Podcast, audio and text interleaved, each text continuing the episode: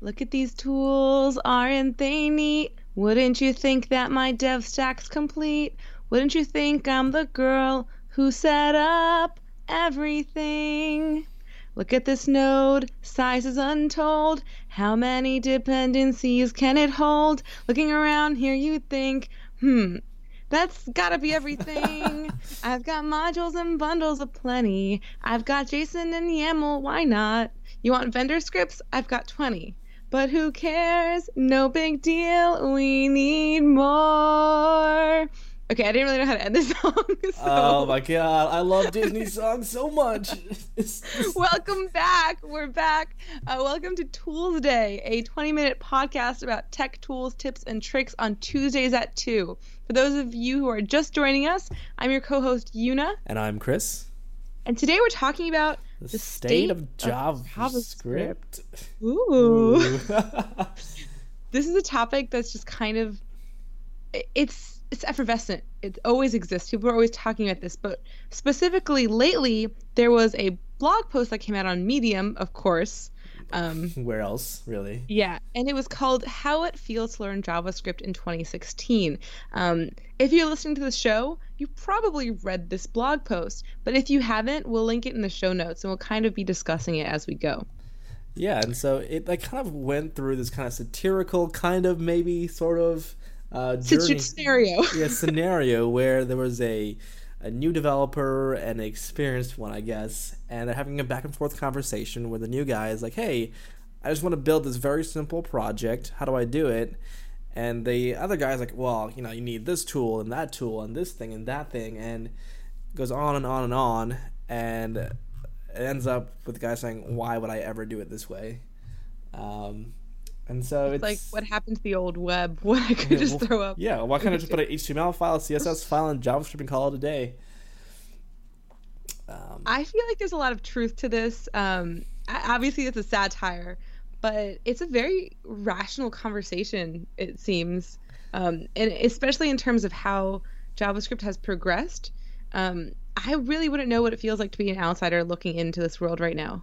You know, I I I get his point here, but I also I come from a different angle, I guess, where um, one I love JavaScript um, beyond all reason, and sometimes I think I see these type of blog posts and this uh, this kind of you know anxiety about tooling, and for me, it kind of goes back to some of the basics. That you know, if you don't need the tool, don't use the tool. Maybe you don't need Babel. Maybe you don't need ES6.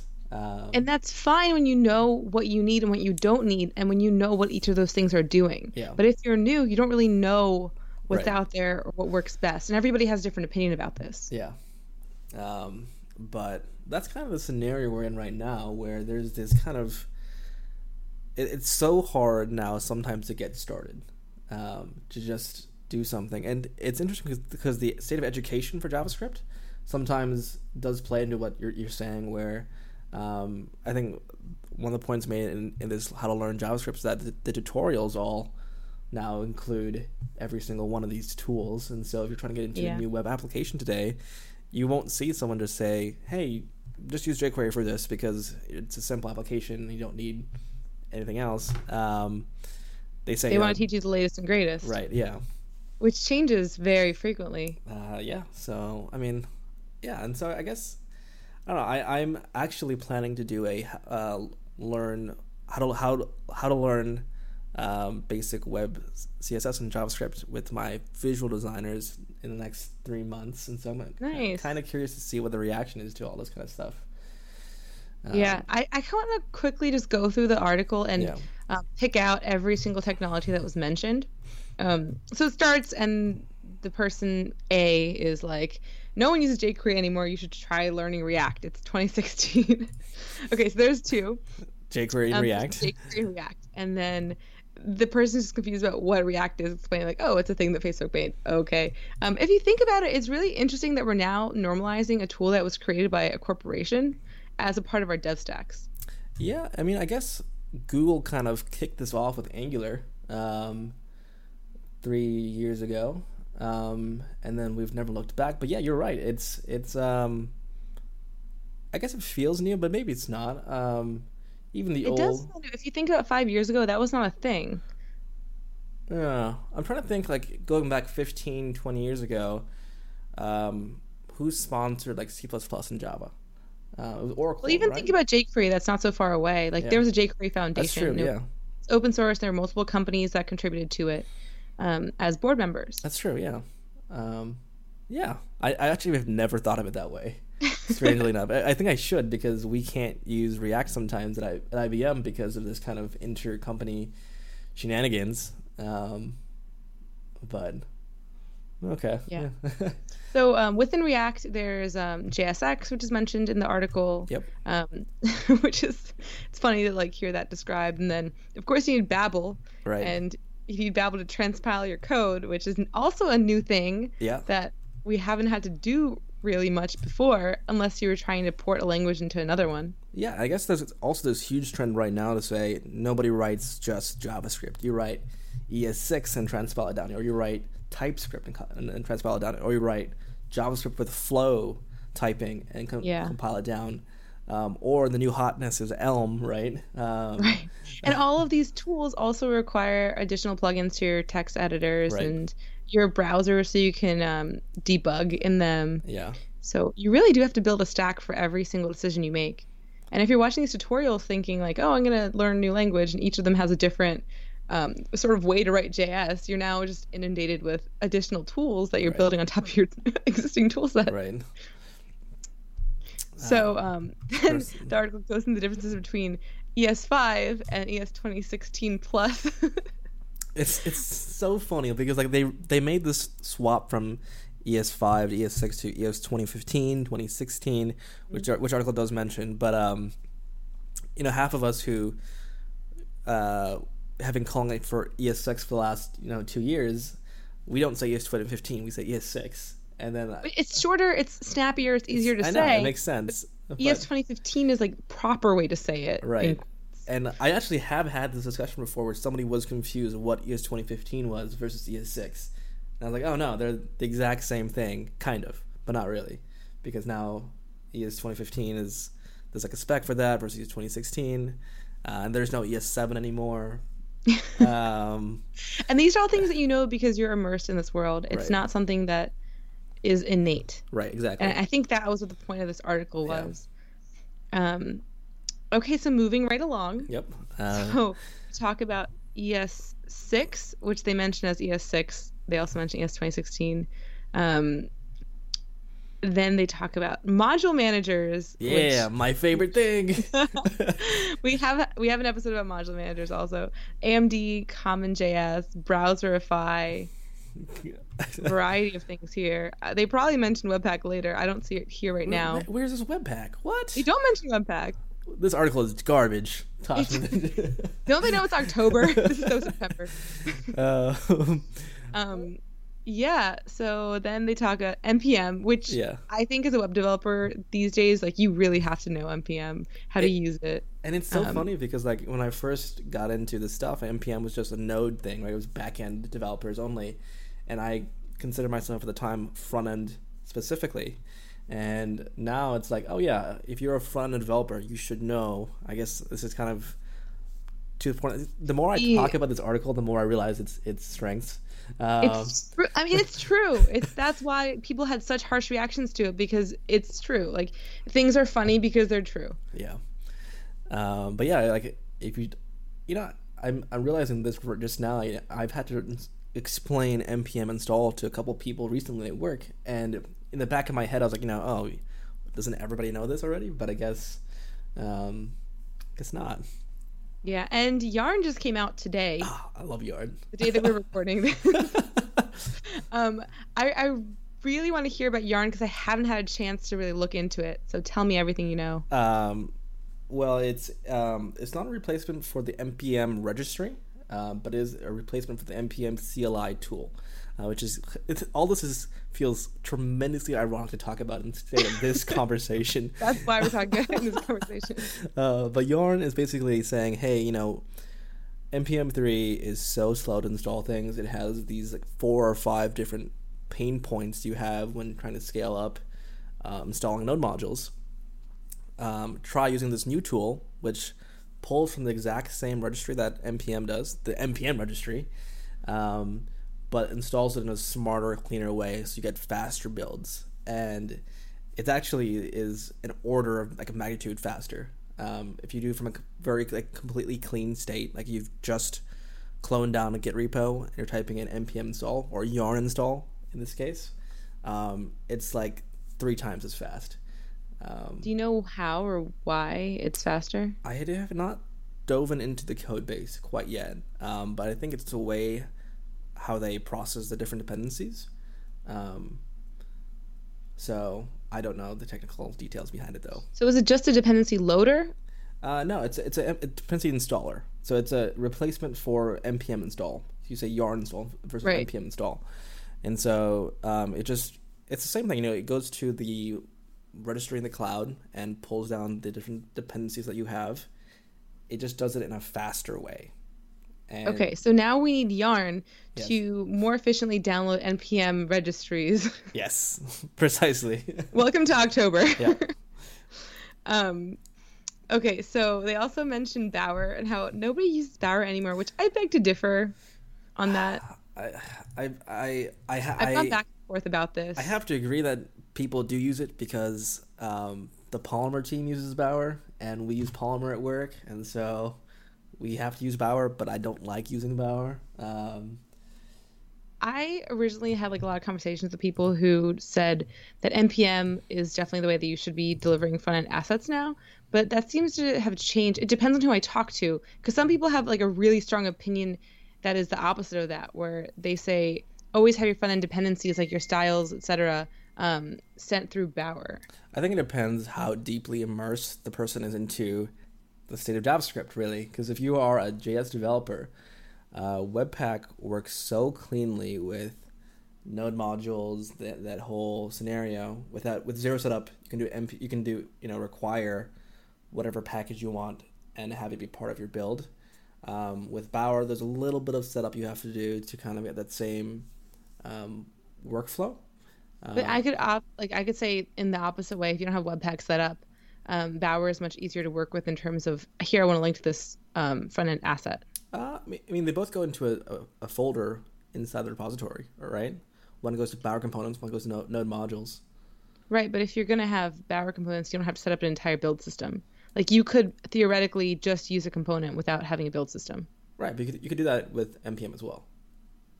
Yeah, Yeah, so I mean, to me, to me, uh, so uh, uh, Bower is nice because it gives you a flat tree of stuff. Um, but so now the- the latest npm. npm also does that now too. Also yeah. So so like the biggest pro for Bower was that flat structure, and it's kind of gone away now since Node modules also does that. Um, but Bower is much faster than npm. But now we have Yarn, so um, what's up? and so the circle continues. Uh, Um, all right, so after all of these things, oh wait, they do mention Webpack next. oh, After they mention uh, task managers like Grunt, Gulp, or Broccoli, oh, our first episode, I think, was about this. Yeah. yeah. This whole podcast started. This like we talk about tech tools. This episode is perfect for our show, and it all started because there were just so many task managers that we wanted to like break them down and talk about them. Um, then there's also Makefiles, which is like the new hotness where you're not using any task manager, you're just using Makefiles Wait, or no, npm script. That's the hot. That's the old hotness. Webpack is the is the new hotness. Okay, sorry. Uh, Makefiles were the new hotness last year, and then Webpack came out, and everybody was really confused about Webpack because the docs were terrible at first. Um, and I think the docs are still pretty terrible, but people just got more used to using it. Uh, but Webpack 2 is coming out soon, and they are doing a concerted effort to make the docs a better experience. So, okay, good, great. Um, all right, so we have Webpack about talk about um, CommonJS and module. ES6. Also, also, we have episode on this. We have an episode about all this entire podcast. Or this. That's because we have to have this podcast because of this freaking state of Yeah. development world yeah. that exists. Like this podcast was not stemmed out of no need. It was Yeah. stemmed out of the fact that all of this exists and we need to know about it and Right. use it in our day-to-day lives. uh, yeah. Now, now we get to System.js. System.js, which I have not actually used personally. System.js is really new and um, it's pretty useful with like ES6. That's the one I've heard about it. It's a module loader. Yeah. Um, I haven't personally used it, but I've seen a lot of videos that use it. I've So- seen some tutorial. I, I think the, the big benefit for System.js was that it um, lets you create smaller build packs with proper ES6 module loading. And so what Webpack does today in Webpack 1, if you import in an ES6 module, it actually brings in the entire file as opposed to just the specific you function you, you need. So System.js and Rollup both bring in the, the appropriate ES6 you know functionality. Uh, Webpack 2 does solve this problem though, so uh, we'll see. All right. right. Well, I guess we'll wait for that. yeah. Um, but then this is all brought up because HTTP two and that app versus Oh, right. HTTP, which allows the multiple requests, which makes System.js like totally fine. You don't have to send like a big um, one large file. Um, so that's another fun thing. All the the new protocols. Yeah, and then it goes on to the new Babel six. With- And Babel six uh, did this thing where in Babel five you just did npm install Babel and it had the entire process for you. You were done. With Babel six, he uh, Sebastian split up everything into smaller modules. So to do an actual Babel transpilation, you need to install Babel, Babel core, Babel preset, Like ES 2015 presets. right. it's a very different learning curve from um, if you're watching an ES uh, Babel 5 tutorial to a Babel 6 tutorial. Yeah, Um, Babel 5 it's like it's automatically there, yeah. and Babel 6 is just a lot more configuration. Yeah, and so I mean, with Babel six, you get a lot more power with how specific you want to get with your transpilation, which is great um, once you've learned it. But the initial process, especially because there used to be a lot of Babel five tutorials out in the web, and so you'd like find something you liked, you'd try to use it, and then realize that it's not relevant anymore at all with Babel six. So um, Yeah. So um, we next get to TypeScript yep.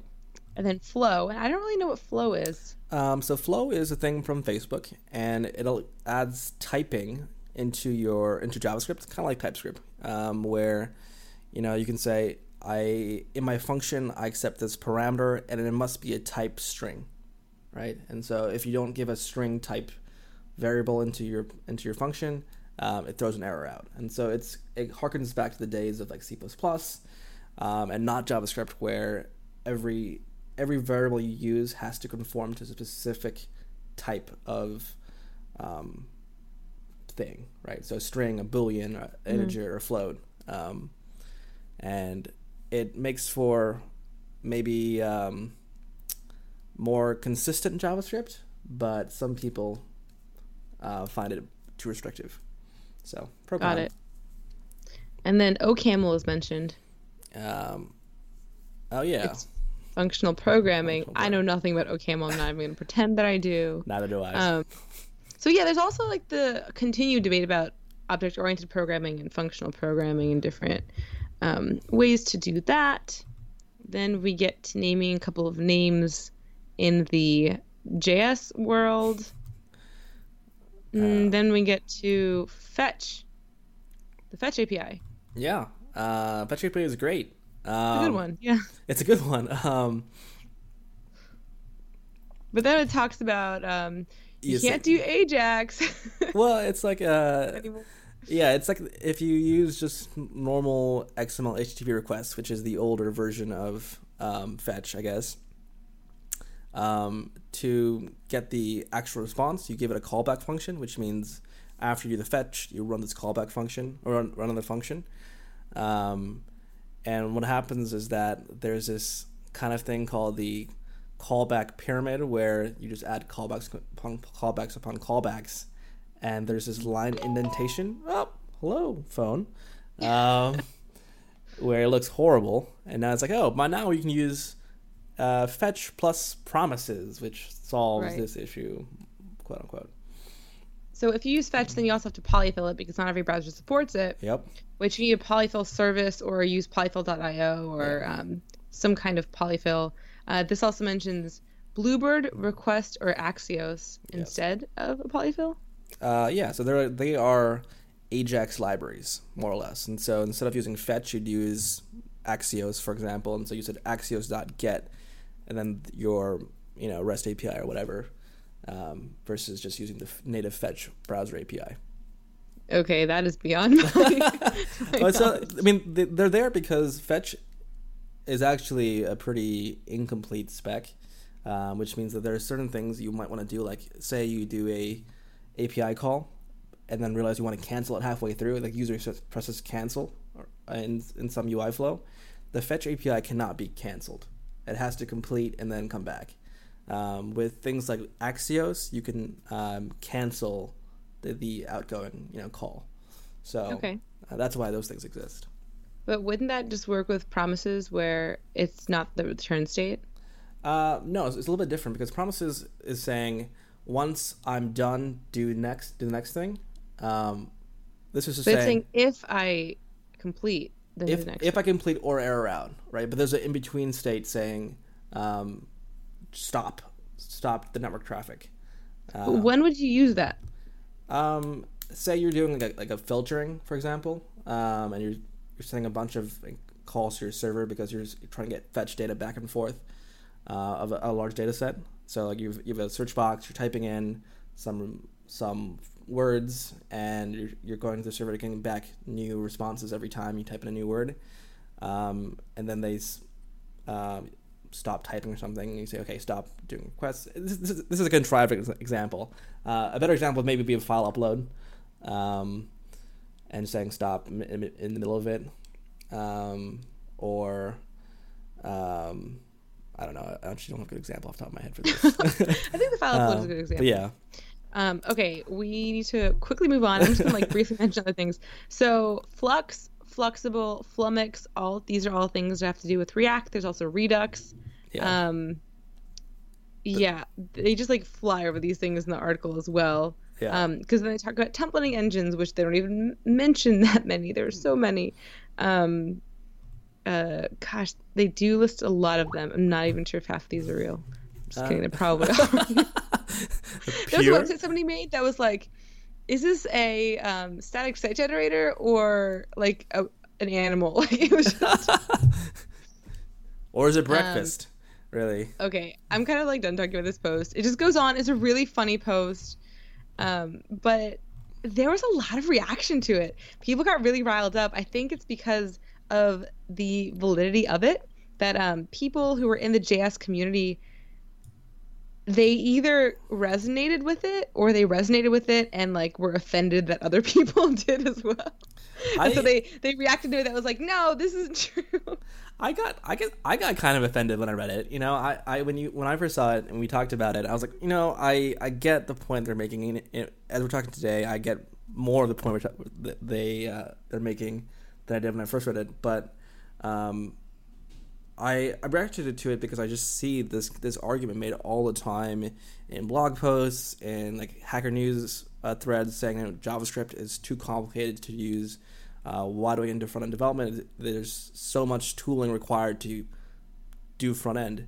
And my response to that is like, no, you don't need all that. You don't need Axios. You don't need Elm or Redux or whatnot uh, to do front end development. Um, you just need um, the tools that you need for whatever you're trying to build. And so, um, if you're building a static site or you're building as a simple thing, um, you don't need all these things. And and I saw a response on on Reddit actually to this post uh, where someone's like, you know, this requires engineering common sense, which is kind of a, maybe a, kind of a um, derogatory way of saying it. Um, but I, I, kind of feel like in the comp sci world, um, tooling is nothing new, right? And so if you're building a Java app or a C++ app, there's this set of tools you're required to use uh, 99% of the time. But um, you know, once you're an experienced developer, which is kind of the issue here, or, or even new, you, you don't use all of them. You just use the ones you need. And there is this this instinct in the JavaScript world to just use all the latest things, right? I need to use Babel. I need to use React. Yeah, that might be the bigger problem, right? And uh, the pushback saying you, know, you don't need to use all the newest things. Just use the things you need. Um, My feels about this post are tools are good. They're made for a reason. Right. Um, generally good. So like people wouldn't build React if it wasn't necessary to solve a problem that they had. Uh, I don't think that is the great the right tool for everybody, and not everybody is building a Facebook. Um, but here we are in this place where you always have to keep up with the latest. You always have to um, reinvent yourself and be new to stay relevant in this software world. So people are using these latest tools just because they want to be able to practice with them and stay relevant. And then when they hear that someone else is using it, like that's even more incentive to try it out. When all the um, articles and blog posts are mentioning it, um, that's that's another reason. Yeah. So I think it's not tool fatigue. I think it's more like um, It's difficulty. fatigue. mental fatigue. It's yeah. It's, not- I don't really know what the right word to say is. It's it's more of how our community is in terms of um we gotta try the latest greatest shiny shiny ball syndrome is how yeah, it. yeah. No, I completely get, get that. I I'm on board with that, and I mean, there's a lot of validity to the fact that there's like a unhealthy work-life balance inside the JS community or the the web community as a whole, where um, you know, if you want to get a job, they're like, hey, we need you to have five years experience with React, and you know, nobody has that, or very few people have that, and it's like.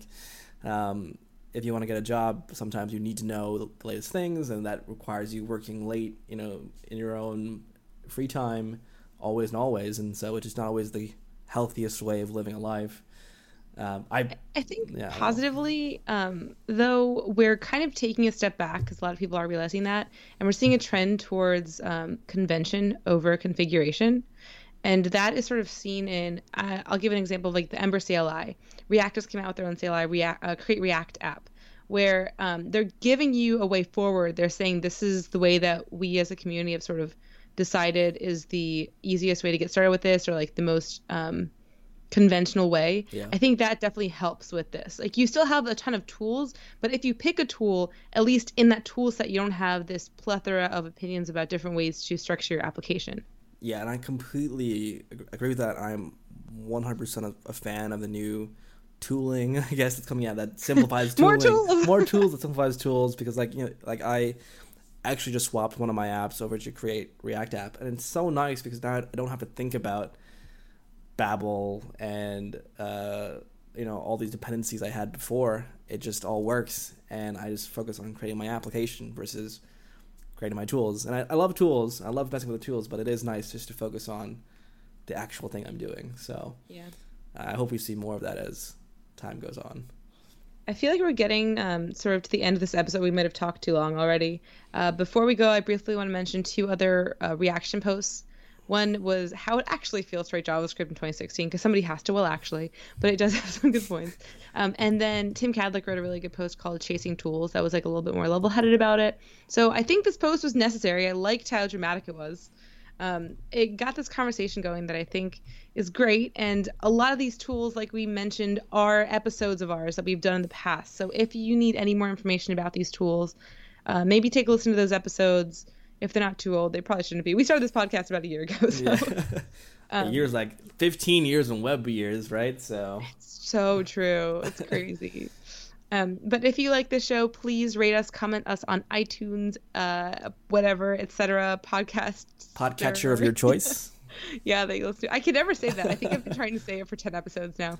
Um, yeah, we appreciate you listening to us and good luck with all of your tools.